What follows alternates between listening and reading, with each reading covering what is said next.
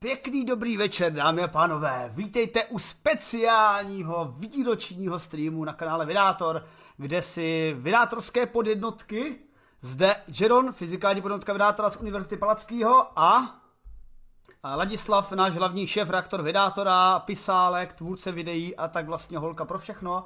No a my společně vám nepovíme, jenom my, o tom, co se stalo zajímavého v roce 2021, ale máme na tom několikero hostů a mnoho hostů, kteří jsou experti na dané téma nebo se danému tématem minimálně výrazně dlouho věnují v rámci popularizací či v rámci svých expertíz, takže eh, do toho všeho se pustíme. Láďo, eh, než se do toho pustíme, eh, blíží se rok 2022, hledíš do něj s optimismem tak jako já, nebo s, s, s realismem? Pokud se nepletu ve svém chápání kalendáře, tak to rok se nejen již blíží, ale už je dokonce tady, takže za mě první tři dny ujdou, zatím teda aspoň, a teď už zbývá jenom nějakých 362 nebo 3 nebo kolik, vlastně přestupný rok dní a já myslím, že to určitě bude v pohodě. Takže jo, hele, eh, tak aby jsme se rozehřáli, tak se mrkneme v první řadě na nějakou z novinek, kterou si necháme pro sebe. A jinak máme tady dneska mnoho hostů. Já už tak pro týzu na začátek. Přijdou kolegové z Vydátoři, Dušan Majer, naše dvě podjednotky, které pomáhají tvořit bio a medicínský obsah a chemický obsah Nina a Fasa. Přijde Flav s iluminátorem, přijde Dušan Majer, máme tady Farkyho, no je to tady celkem, celkem nabité. A... Všichni, tu, všichni ti to zatím nejsou a jsme tu zatím pouze my dva. No a já tady uh, požádám o vyskočení na vrchní kanál uh, naše dvě podjednotky uh, biologické, protože se podíváme teď na témata zaměřená právě na biologii a poprosím Ninu a Fasu, aby vyskočili nahoru a budeme řešit, co velkolepoho přinesl rok ve vědě, především v biotématech a v tématech, jak si nahradit orgány, protože mnozí z nás po Silvestru uznají, že nová játra a další části by se třeba hodily a, a podíváme se, jestli jsme už k ním pomalinku dospěli. A proto tady můžu uvítat Ninu, naši autorku podcastu. Ahoj Nino. Ahoj, ahoj. Zdravím, vítám vo vianočnej nálade aj s Fasou. A zdravím tady i Fasu, která vidím, že děvčata se opravdu vyha- ohákly vánočně a Fasa, naše chemicko šílená podjednotka. Nazdar Faso. Dobré, do nového roku. Jo. Nech, mezi... je, nech je aspoň tak rovnako zlý, jak byl ten minulý, nech nie je horší. Tak jo, tak děvčata, řekněte nám, co vy jste považovali eh, v roce 2021 za nejzajímavější z hlediska toho, co se událo a já mezi tím budu vychytávat hlasitost, uh, vaši hlasitost, nebojte, všímám si v chatu a všechno bude úplně pintlich. Jo, dobré. Um, môžem, môžem začať, jak sa budeme striedať hlasy? Slovo je tvoje a ja budem doplňovať, pretože no. zaujímavosti máme v podstate rovnaké. Jednu ty, jednu ja, ale obidve predstav ty a ja sa pripojím. Dobre, no, uvidíme. Ale uh, počkať, Jeron, akože zaujímavosti z nášho života, to by sme tu boli dlho. Čo sa stalo za celý rok? Fakt boli až do pozajtra. Nie, no, dobre, čo sa týka nejakých tých uh, z vášho výberu, tak uh, my s Ninou, um, pre nás bolo asi najzaujímavejšie niečo také kus uh, biologicko-mediciálne, let's say. Nie, že by sme sa to, toho úplne turbo rozumeli, ale mňa samozrejme zaujímala uh, téma s prasiatkami, pretože nastal ich čas, konečne. Prasatá budú zachraňovať celý svet. Takže... Uh, ano. Já jsem si zase vybrala umelé srdce z laboratória, pretože je mi to srdcu blízke. Takže niečo také aj z môjho fieldu, alebo teda v rámci záujmu. A teda asi začneme prasiatkami. Môže byť? Jo. Dobre, tak poď. Takže uh, o čo sa tam jednalo? Um, no, jak všetci vieme, potrebujeme orgány. A keď nám nejaký orgán zlyhá, tak ho potrebujeme niečím nahradiť. Že? No, do, doposiaľ nám uh, aj stále nám na to slúžia uh, tí naši motorkári, ktorí uh, sú uh, veľmi ochotní uh, darcovia orgánov, ale čo sa podarilo uh, nejakým tým viedátorom bolo to, že zobrali uh, práve orgán ľadvinu, alebo ledvinu po vašom, z prasa, prasaťa a mm, nie, že ho priamo implantovali uh, do človeka, ale ho len pripojili ku človeku. Treba podotknúť, že ten človek bol už v podstate uh, nie mŕtvý, ale bol mm, mal mo- tzv. mozgovú smrť, čo asi možno už aj môžeme považovať asi za mŕtvého človeka, neviem. Možno Nina, ty vieš o tom ako viac, kde sú tie hranice, kedy je človek mŕtvy. Um, no, Pokiaľ ale... prebieha mozgová aktivita, ešte není. Ešte není, no vidíš. A keď je mozgová smrť? No, vtedy už moc ten mozog ne, ako nevysiela signály, takže je to na hranici. Je to na hranici, ale je ten človek ako považovaný za mŕtvého alebo nie? Nie, mŕtvý človek je vtedy, keď neprebieha absolútne žiadna životná vitálna funkcia. Zastavuje sa obeh krvi, zastavuje sa trávenie, gastrosystém a tak ďalej. Takže vtedy je človek úplne mŕtvý, keď sa zastavia všetky telesné funkcie. Dobre, a keď ten človek akože má tú mozgovú smrť a je pripojený na prístroje a, na prístroje a toto všetko, čo ty si teraz povedala, uh-huh. Uh, mu uh, dovolujú len tie samotné prístroje, tak ten človek je ešte stále považovaný za živého. A, a je to, ako uh, celá táto téma je z morálneho hľadiska hodne diskutabilná si, aj možno aj myslím, že ten človek bol, um, že ho mohli po- použiť na nejaký tento experiment, kde uh, ku nemu pripojili ľadvinu z eh, prasaťa. No nebolo to len tak také prasa, pretože keby to bolo tak jednoduché, že jo, tak eh, tých motorkárov ani nepotrebujeme. Um, ide o to, že um, čo dáme do nášho tela, tak naše, tela, naše telo sa proti tomu bráni. Vyvolá nejakú alergickú reakciu voči uh, niečomu um, mimotelnému, respektíve niečo, čo je, čo, nie je, čo je cudzie danému telu a uh, nepríjme to. Jo, um, my ale asi vieme, že um, čo sa práve tých prasat týka, tak táto alergická reakcia nastáva hlavne uh, kvôli jednému proteínu, um, či proteínu, um, prepačte, nejakému uh, cukru, ktorý uh, to prasa, alebo to, to, to, tá prasačia ľadvina je schopná ako uh, um, tvoriť. Uh, práve preto vyvinuli uh, geneticky modifikované prasa, kde mu túto funkciu uh, vlastne zastavili. Takže tá ľadvina, um, alebo celé to prasa asi má opravky, tak nina, uh, nie je schopné tento cukor syntetizovať, aspoň ja som to tak pochopila, a tudíž uh, telo Eh, na danú ľadvinu alebo na mm, to, čo z toho prasaťa prišlo, mm, si nevytvorí tú alergickú reakciu a príjme ten daný orgán. Takže je to obrovitánsky pokrok. Eh, samozrejme, bol to len asi nejaký počiatočný experiment, ale ja si myslím, že v tomto je že je to najľahšia cesta, ako sa dostať momentálne ku orgánom, minimálne na najbližších 5 rokov, pretože všetko to ostatné, o čom budeme hovoriť aj o tých orgánoidoch a tak ďalej, alebo nejaký biotisk.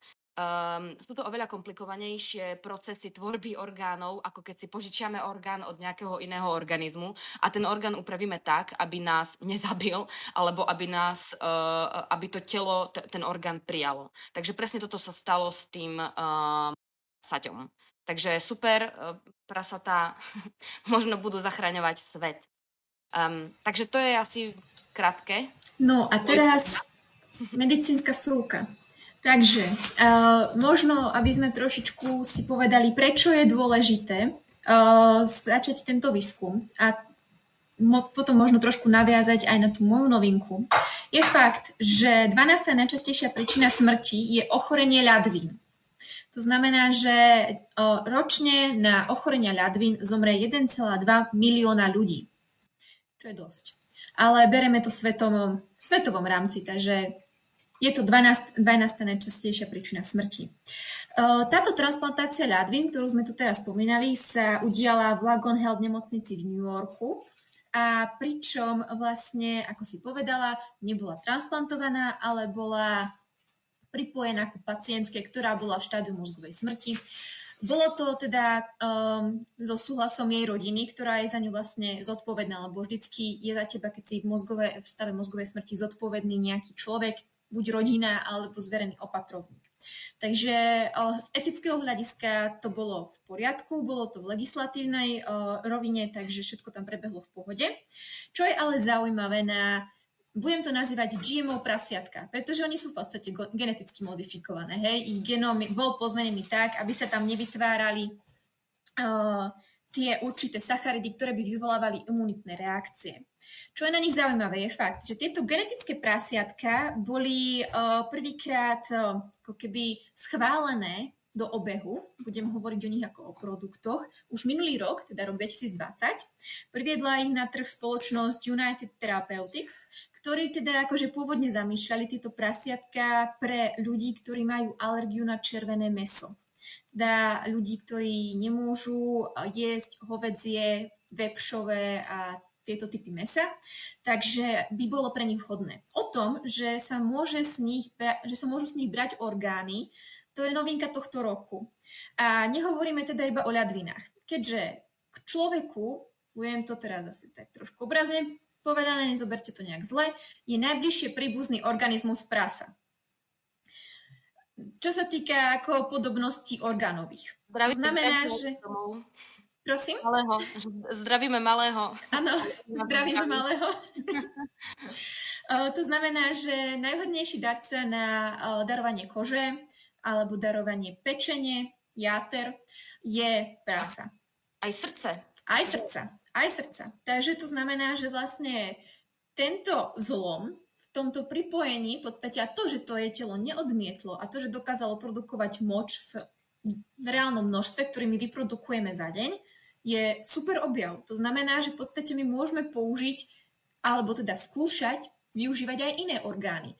Samozrejme, chce to ešte stále veľa praxe na to, aby sme dospeli do toho štádia, kedy by sme to mohli byť schopní zavádzať a mohli tvoriť viacej podobných implantátov, alebo teda pestovať prasiatka, alebo teda chovať prasiatka na tieto implantáty. Predsa len tých motorkárov nie je až tak moc, Takisto naše organoidy, o ktorých sa budeme baviť tiež za chvíľočku, nie sú stále v takom štádiu, že by sme ich mohli transplantovať. Čo sa, e, čo sa týka biotisku, tam nám stále tiež chýba veľa. Takže, no, ako to, si povedala...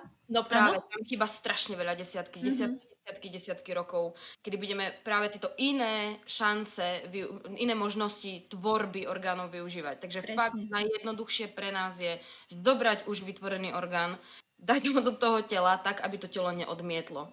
A mňa aj zaujímalo, uh, alebo som sa tak nad tým zamyslela, viete, tí všetci, tí všetci, tí všetci čo sú proti GMO, ja nebudem jesť GMO kukuricu, ja nebudem jesť GMO ryžu a teda a teda. A teraz, keď si ho predstavím, toho človeka, že mu fakt zlyháva nejaký orgán, dajme tomu za 30 rokov, keď už budeme reálne schopní tieto orgány, um, uh, jak to poviem, implantovať a uh, tak, aby boli funkčné v tom tele, tak ako tento človek bude reagovať ako na GMO v podstate orgán, hej, ak ho bude ten orgán schopný zachrániť.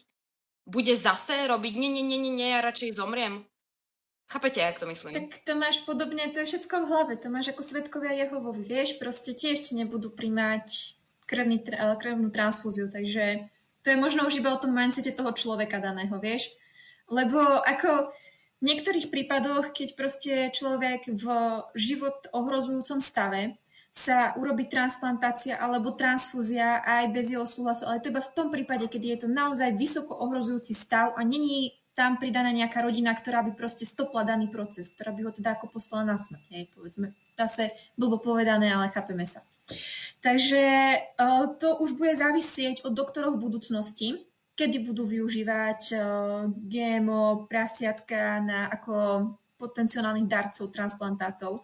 A takisto to bude závisieť aj na tom, že eh, či naozaj budeme schopní transplantovať úplne všetko, povedzme teda ako myslenie každý orgán, alebo teda čo bude možné transplantovať, ako bude na to darca reagovať a tak ďalej. Pretože síce sme potlačili imunitnú reakciu, ale to neznamená, že ten orgán bude plne funkčný počas celého jeho života.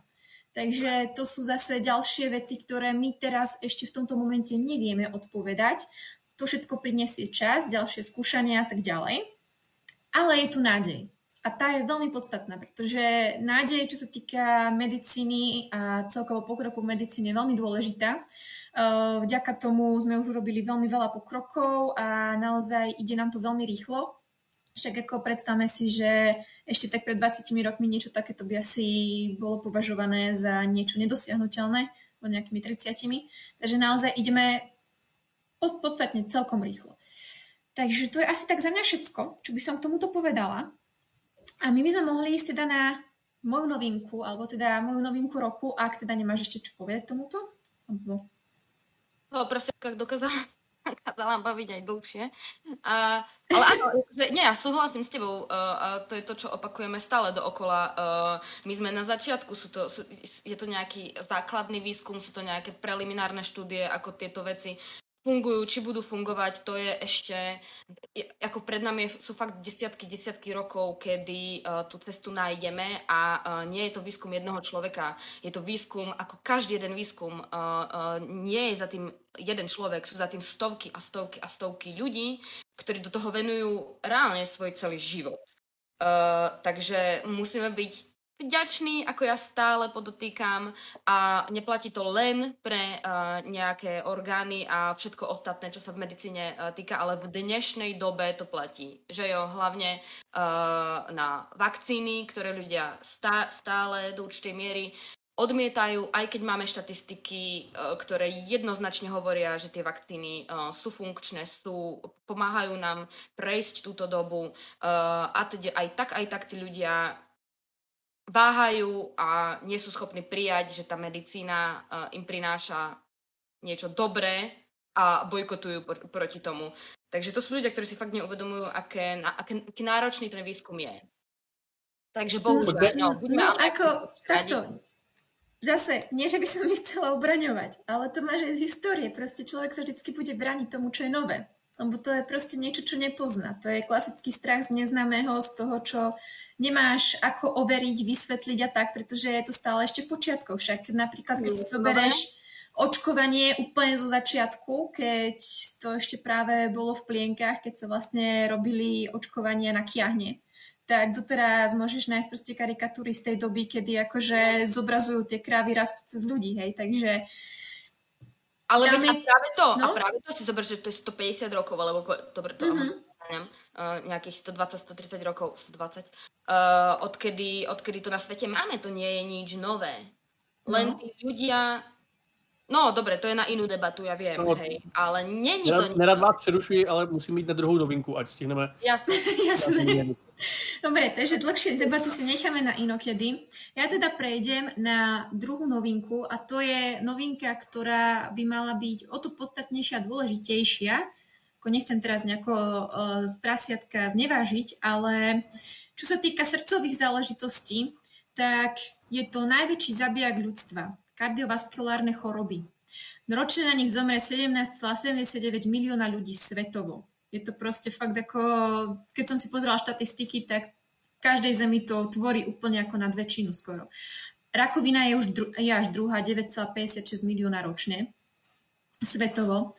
Takže čo sa týka výskumu uh, liekov na srdce, transplantácie srdca a celkovo proste liečenie kardiovaskulárnych ochorení, tak do toho by sme naozaj mali investovať veľa času a ten pokrok v tejto sfére je celkom znateľný a dokonca teraz tento rok priniesol zaujímavú novinku a to nový srdečný organoid. Prvý srdečný organoid máme z roku 2018, avšak treba podotknúť, že vtedy to bolo iba ako keby simulácia rýchleho a pomalého bytia, srdca na nejaké určité podnety. Ja ti teda asi prenechám slovo, nech objasníš túto novinku a ja teda pripojím moje vedecké poznatky. No teraz zaskočila, kľudne hovoriac to tu ešte len, načukávam, hej. A dobre, tak... Áno, dobre, akože môžem, môžem ako, áno, keď máš, keď máš nejaké tak zase to v tej jednej vete uh, zhrnúť, uh, pretože o organoidoch, respektíve o ne, tých, ako my ich môžem povedať, voláme chrchloch, nejakých buniek, ktoré vyzerajú alebo sa tvária ako dané orgány. Uh, sme tu už hovorili strašne veľakrát, alebo aj sa o nich písalo veľmi, veľmi veľakrát. Um, neviem, jak moc starý ten výskum je, že či je to niekoľko desiatok alebo len pár rokov, neviem. Um, každopádne sme zase len vo prvopočiatkoch, pretože aj keď sme schopní vytvoriť nejaké tie chrchle, ktoré sa tvoria um, ako asi možno všetci vieme, tušíme, z kmeňových buniek. Kmeňové bunky sú bunky, ktoré sa ešte nevedia rozhodnúť, akože e, čo budem, keď budem veľký. Tak e, zoberieme tieto bunky, um, vlastne im určíme cestu, majú ísť a oni tou cestou idú. Či dojdu do konca, no to už je problematickejšie, pretože tá cesta je hrozne, e, má veľa e, úskalí, ale my e, sa snažíme tie úskalia ako stále prechádzať. A fakt sme schopní už sa dostať pomerne ďaleko v tej ceste. Ježiš, to som povedala hodne. To bolo, to bolo krásne. Normálne, do nového roku. Úžasný. No dobre, každopádne sa nám, e, tak, tak vybrali sme sa na testu, kde sme chceli vytvoriť srdiečko. No moc sa nám to samozrejme zatím nepodarilo. Stále sme v, v bode chrchlu, e, čo znamená, že to, e, ten kardiolid, takže organoid srdca, um, síce vykonáva funkcie ako srdce, ale nie je to funkčné srdce, jo. A uh, áno, máš pravdu v tom, že je to výskum, ktorý je potreba práve kvôli tomu, že na tieto kardiovaskulárne uh, choroby zomierame najčastejšie. Ale akurát tento výskum je podľa mňa neskutočne v plienkach. Uh, kým sa dostaneme, kým my vo Petriho miske vypestujeme reálne srdce, ktoré ti ja uh, do toho tela vložím. Uh, my sme zatiaľ fakt schopní vytvoriť uh, určitý počet tých buniek, ktoré sa tvária tak, ale uh, zomru. A stále to zlepšujeme. Napríklad na tomto kardiolide sa im už podarilo aj uh, nejak nasimulovať infarkt, myslím. Takže to vedeli skúmať. Čo je ale... Prečo je to vlastne potrebné to robiť? Uh, síce máme fakt desiatky a desiatky rokov, kým sa dostaneme ku reálnemu srdcu, možno aj stovky v tomto prípade by som si trúfala povedať. Ale my popri tom výskume nájdeme strašne veľa aj možno iných vecí, ktoré nás nebudú viesť len na koniec tejto cesty, ale otvoria nám uh, strašne veľa ďalších ciest. Takže z pohľadu základného výskumu je to hodne, hodne, hodne potrebný výskum. Ja ti len do toho skočím. To je taká krásna metafora, že nie vždycky cieľ je dané miesto, ale aj cesta je cieľ. Takže... V základnom výskume je to 100% pravda a bude to platiť vždy a pri všetkom. Pretože koľkokrát základný výskum fakt nevedie ku uh, tomu, čo sme si na uh, uh, tom počiatku ako určili, že chceme, ale dovedie nás niekde úplne inde. A to je na tomto krásne a práve preto ten základný výskum je strašne potrebný a treba ho podporovať. Tak, a môžeš nejaké... Presne tak. No, tak ja by som teda zhrnula ešte raz tú novinku. V podstate je to novinka, ktorá je od našich susedov, rakúskych vedcov. Uh, oni totiž to vytvorili tento srdcový organoid teda v roku 2021, ako som už predtým spomínala, prvý organoid srdečný máme z roku 2018 Avšak to nie sú jediné organoidy, ktoré my poznáme. Uh, ja som si tu napísala pár organoidov, aj čo tu vlastne taký organoid je, aby sme si vedeli povedať, že prečo ich tvoríme, na čo sú dobré. Organoidy sú miniaturizované alebo zjednodušené verzie orgánov. Takže preto ten organoid, nie to ako orgán. Uh, ich tvorba je teda in vitro, čo preloženie v skle, v skúmavke, ako chcete, a je to teda trojrozmerné. E, vykazujú teda realistickú mikroanatómiu. To znamená, že ako to bolo dokázané teraz na tomto srdečnom implantáte, čo bude veľmi dôležité, je to, že dokázalo samo sebe sformulovať srdečné komory. Ako vieme, srdiečko, dve predsiene, dve komory, tak funguje ľudské srdce, to už ako presne tam prebieha ten obeh krvný a tak ďalej, to si každý dokáže vygoogliť, to necháme tak. Zamerame sa ale teraz na to mikrousporiadanie, teda tú mikroanatómiu. E, ešte teda e, späť k tým organoidom ako si povedala, sú odvodené z buniek alebo tkaniva embryonálnych kmeňových buniek alebo indukovaných pluri, pluripotentných buniek. Na bunky pluripotentné so schopnosťou diferencovať sa do bunečných typov. Uh, väčšina organoidov, ktoré ja teraz budem spomínať, sú práve z týchto pluripotentných buniek, avšak používajú sa aj tie kmeňové, ako si správne spomínala. Všetky tieto bunky majú ale jednu veľmi zásadnú schopnosť a to je samoorganizácia.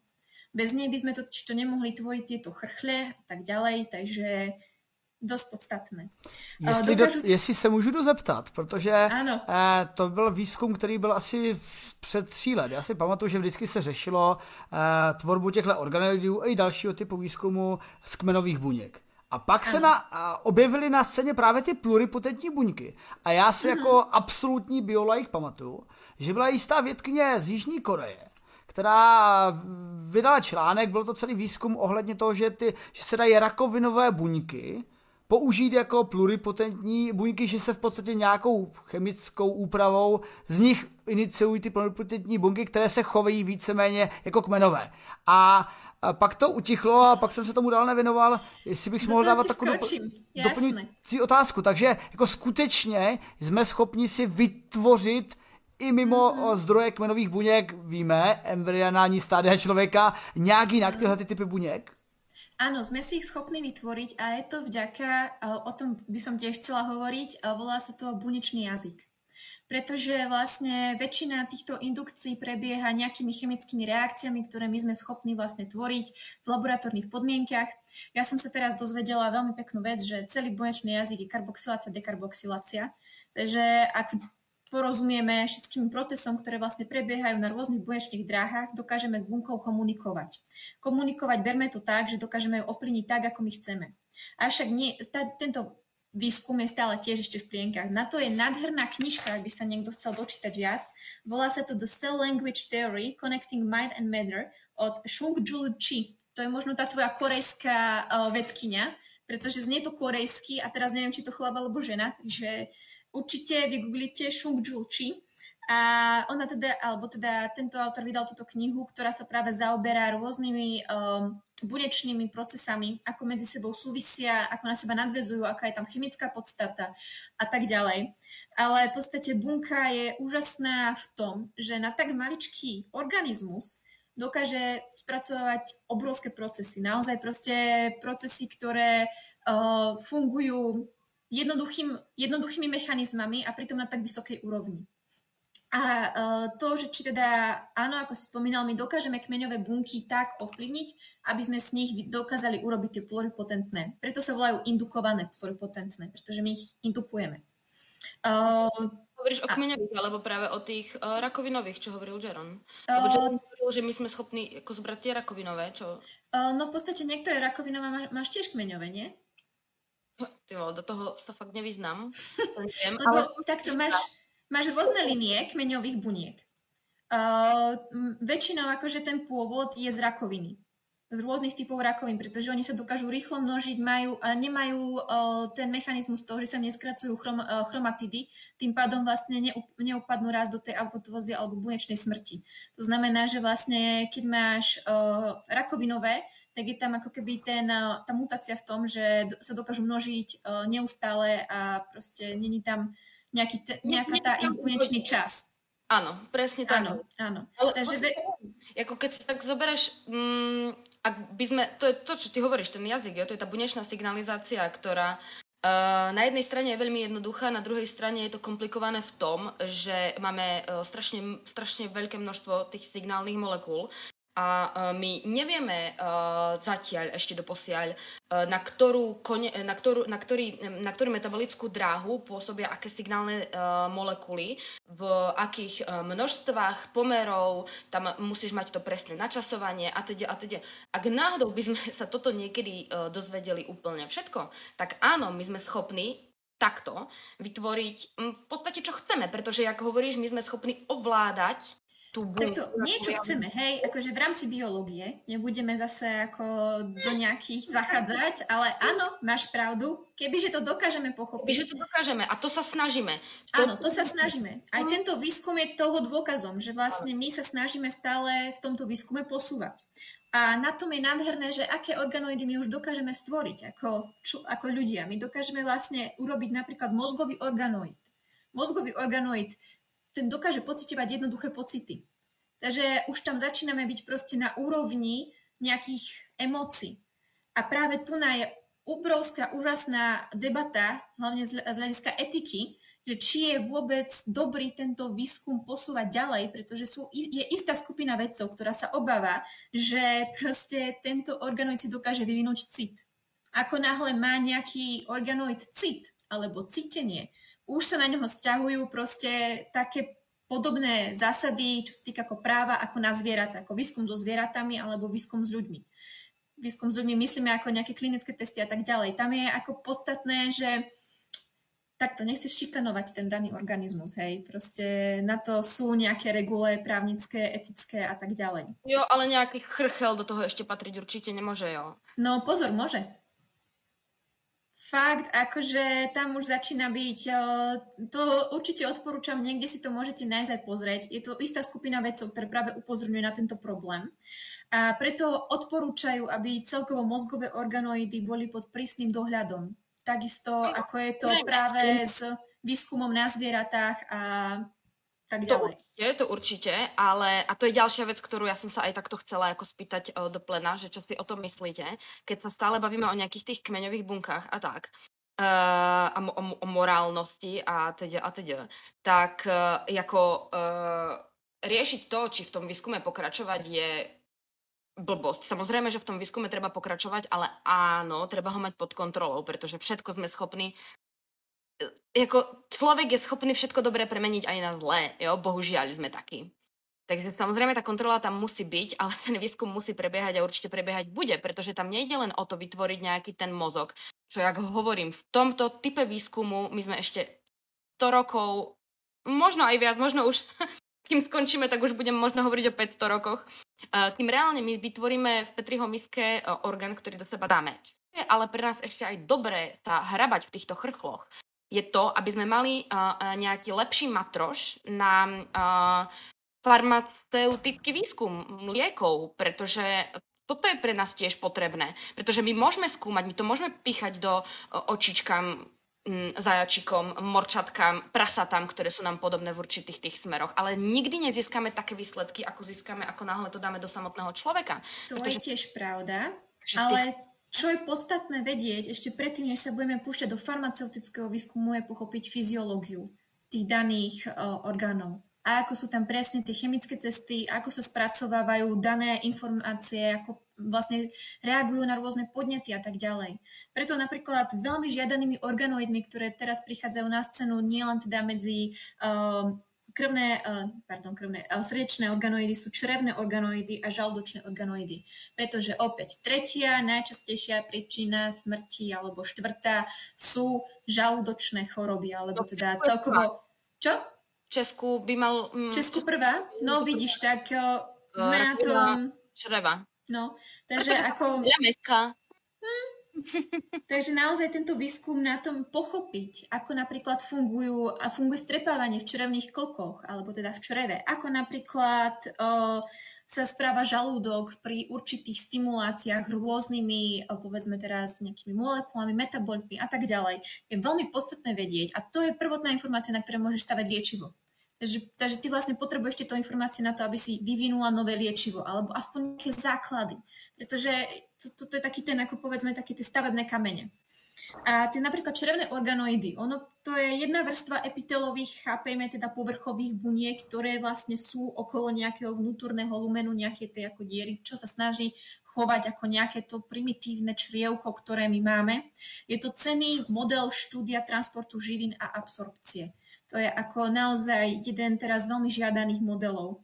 Čo sa týka žalúdočného organoidu, to je čiastočne napodobňuje tú fyziológiu žalúdka, ako není to presne to, čo chceme, hej, ale zase na naše účely dobre a to je opäť cený model na štúdium rakoviny.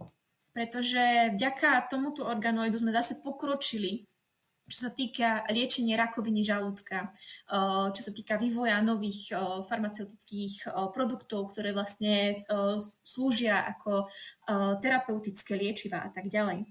Ďalej veľmi taký ako tiež zaujímavý organoid je jazykový organoid.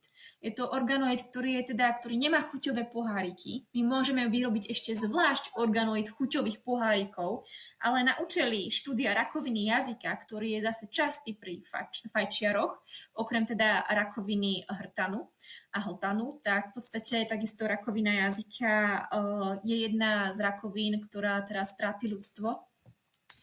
A tam opäť uh, tento organoid tiež poskytuje cenné informácie, čo sa týka spracovávania rôznych akože tých metabolitov alebo čo sa týka ako, uh, nejakých podnetov a tak ďalej. Takže to, a máme celú radu organoidov. Proste naozaj máme aj uh, čo sa týka štítnej žľazy, čo sa týka plúc a tak podobne. Takže naozaj veľká rada organoidov. Toto boli vlastne také tie najzaujímavejšie, ktoré vlastne teraz sa dostávajú tak do popredia, teda okrem teda srdečného organoidu. Uh, povedzme si úprimne, tých srdečných organoidov zatiaľ nebolo toľko. Máme teda ten jeden, ktorý dokáže byť rýchlejšie alebo pomalšie, na ktorom sme teda simulovali infarkt. A, dokáž, a teraz tento ďalší, ktorý vlastne už má ako keby sam, uh, ktorý má tú uh, samoorganizáciu, že sa dokázal poskladať sám do, tý, do tej mikroanatómie, ktorá doteraz nebola pozorovaná u tých organoidov. A teda uh, prečo okrem toho, že máme možnosť na ňom študovať, ako som už spomínala, rôzne tie procesy, dráhy a tak ďalej, je fakt, že môže prispieť k tvorbe implantátov pomocou biotisku. Pretože to už bola tiež novinka, ktorú sme mali, myslím, že neviem, či tento alebo minulý rok, dokázali sme vytisknúť srdce, plúca, jatra pečeň. Takže aj biotisk sa posúva a tak ďalej. Ja si inak pamätám veľmi dobrý film z roku 2010, môže to byť nejak tak 2010, bežal to na HBO, že ako sa bude žiť za 20 rokov, alebo neviem, 10. A tam práve hovorili o tom, že ako sa krásne proste tiskli plúca a tak proste, že naozaj ten typek prišiel do nemocnice, mal nejaké špeciálne hodinky, tričko, ktoré mu proste ako uh, meralo telesné funkcie a tak ďalej. On mal práve rakovinu plúc, lebo bol, neviem, tuhý fajčiar. Normálne prišiel, tam sa mu pekne tiskli plúca. To bolo také, že no, práve vtedy začínal ten výskum, čo sa týka toho biotisku. A hovorili, že no, takto za 10 rokov my už budeme schopní takto tisknúť. No, není to také jednoduché. Avšak e, práve tieto organoidy by nám mohli pomôcť. Je to teda tiež ako cenná vec, ktorá by nám mohla pomôcť k tomu výsledku, ktorý my chceme. Uh, Môžem ešte, alebo ešte čo máš? No, v podstate ja som už asi povedala všetko, mm-hmm. čo som chcela, všetko podstatné. To je asi tak za mňa. Dobre, ja som, lebo ja som si uvedomila, ja som samozrejme nedopovedala, jak vždy, čo začnem a do toho mi skočí no, moja hlava, uh, tak uh, skrz ešte tie morálne veci, tak áno, ako tie organoidy sú uh, super, aj to, že sme schopní um, ich nasmerovať tak, aby sa sami uh, nejak organizovali do uh, daných orgánov. Ale čo my vieme, a už sme sa o tom tiež bavili, je uh, to, že tie orgány potrebujú na svoj uh, rozvoj a na svoje funkcie a na svoje prežitie aj ostatné orgány, jo, pretože orgán sám o sebe mm, je ako z pohľadu prírody úplne k hovnu. Takže tento orgán potrebuje všetko ostatné okolo. A práve preto by bol oveľa, oveľa, oveľa viac cennejší výskum uh, nielen samotných organoidov, čo nám akože pomôže. Áno, si vymenovala 1500 vecí, uh, um, prečo sú tie organoidy uh, super pre nás. Ale čo sa týka tvorby orgánov, by bolo lepší výskum práve na samotných embriách kedy, alebo ja sa asi teraz možno zle vyjadrujem, ale respektíve tvorba celého organizmu. Pretože vtedy tie dané orgány vedia lepšie, čo majú robiť, kedy majú robiť, ako majú robiť a uh, prežijú oveľa, via, oveľa dlhšie ako uh, samotný orgán, ktorý je uh, v Petriho miske sám chudák. Jo? A ako náhle už tam máte, ja už neviem, to, to, to tiež malo nejaký um, tento krchel o viacerých orgánoch, malo tiež nejaký názov, ja už si ho nepamätám, ale uh, je to prínosnejšie pre tvorbu samotných orgánov ako samotný organoid. A práve to bola tá moja otázka, že čo si o tom myslíte, asi sa o tom nebudeme baviť, nemáme ani čas, ale uh, je práve ten výskum tých embryí. Um, prečo my sme ešte stále um, morálne proti tomu? Uh, vyslovene zobrať, vieme, no, jak robí embryo. prečo? A vytvoriť Pretože... ho a skúmať ho. Chápete? No, áno pripravovať a skúmať všetky tie signálne dráhy, ktoré by nám dali, práve by nám dali úplne nádherne jednoznačnejšiu cestu, ako sa hrabať v nejakých chrchličkoch. By bolo zobrať to embryo a skúmať na ňom absolútne všetko. Samozrejme, nenechať ho vyrásť. Alebo nezajsť, jak ty si hovorila, až do toho nejakého, za tú morálnu uh, hranicu, kde by už to embryo náhodou uh, sa začalo smiať alebo plakať, jo? tak to už nechceme. Ale chápete, jak to myslím? Ja si osobne myslím, že ak by neboli tak strašne morálne um, humbuky okolo toho, tak by sme už boli, aj čo sa medicíny týka, oveľa ďalej. Ale bohužiaľ, akože ľudstvo je nastavené tak, jak je. Z mojej strany je všetko. Takto, máš pravdu, v podstate bolo by to ľahšie a opäť sa ale dostávame do morálneho kontextu. Ja myslím, že nemusím spomínať, čo sa teraz deje v Poľsku, čo sa deje na Slovensku, čo sa týka uh, potratového interrupčného práva opäť nastáva Hej, otázka... Vybuchnem. Ako kedy môžeš povedať, že to je živý organizmus, ktorý dokážeme zrovnať, alebo teda ktorému dokážeme priradiť ľudské ako, povedzme práva, alebo teda na ktorého sa bude stiahovať naša um, to chápanie, etika a tak ďalej. Takže to znamená, že tam tá hranica je tak tenká, že naozaj by sme sa púšťali do veľmi filozofických debát v tejto rovine. Ono... Jak by nám to prospelo celému ľudstvu, chápeš to? Ak by, ak ako, by... Ja to chápem, ale vieš, to sú aj rôzne náhrady, ktoré sa ako robia na tomto. Máš proste výskum, ktorý ti beží na embriách, ale nie teda ľudských embriách. Sú to embria no. iných organizmov. No, ale to nemôžeš zrovnať s ľudským. Môžeš sa no, do ako... priblížiť, ale stále to nie je ľudské embryo. To je pravda, ale napríklad na o, embriách, čo sa týka opíc alebo prasiat, sa plus minus niečo dá, hej. Nemôžeš toho nechať no. vyrásť ten daný organizmus, musíš to stopnúť v určitom momente, ale opäť ten moment, kedy to môžeš stopnúť, zase neposkytne ti to tie informácie, ktoré ty budeš chcieť. Ale nemôžeš robiť výskum do toho momentu, kedy sa ti to začne plakať, smiať a tak ďalej. Takže opäť sme na hranici etiky a takisto sú aj iné modely, ktoré sa to snažia ako prispôsobiť. Povedzme, že už sa snažia aj niektorí ľudia ako programovať tieto čo sa týka tejto dráhy, hej, že ako to prebieha, ako je ten celkový vývoj, ale opäť to je opäť v plienkach a zase nechceš proste programovať celého človeka, na čo by ti to bolo. A takisto aj keby, že niečo také naprogramuješ, tak opäť už sa zase dostávame do nejakej roviny o, toho umelej inteligencie a tak ďalej, lebo keď tomu naprogramuješ funkčné, reálne nervové dráhy a tak ďalej, tak to vie, čo by sa z toho mohlo stať.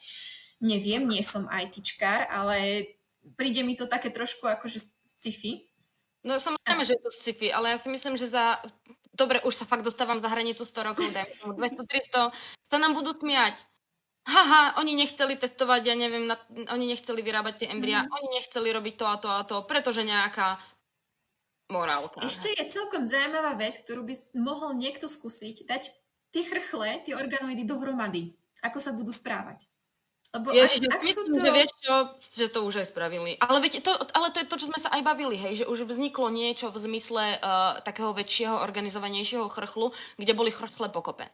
Takže aj tam je cesta. Eh, tak já děvčata moc děkuji, eh, perfektní příprava, hezky jsem si odpočinul a jsem si tady stihl debatovat s mým synkem při vypnutém mikrofonu, takže všechno perfekt.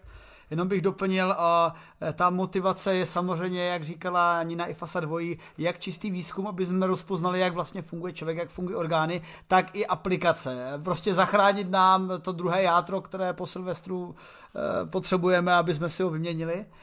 Děvčata, moc vám děkuju. Tak děvčata, na viděnou, zase při dalších streamech.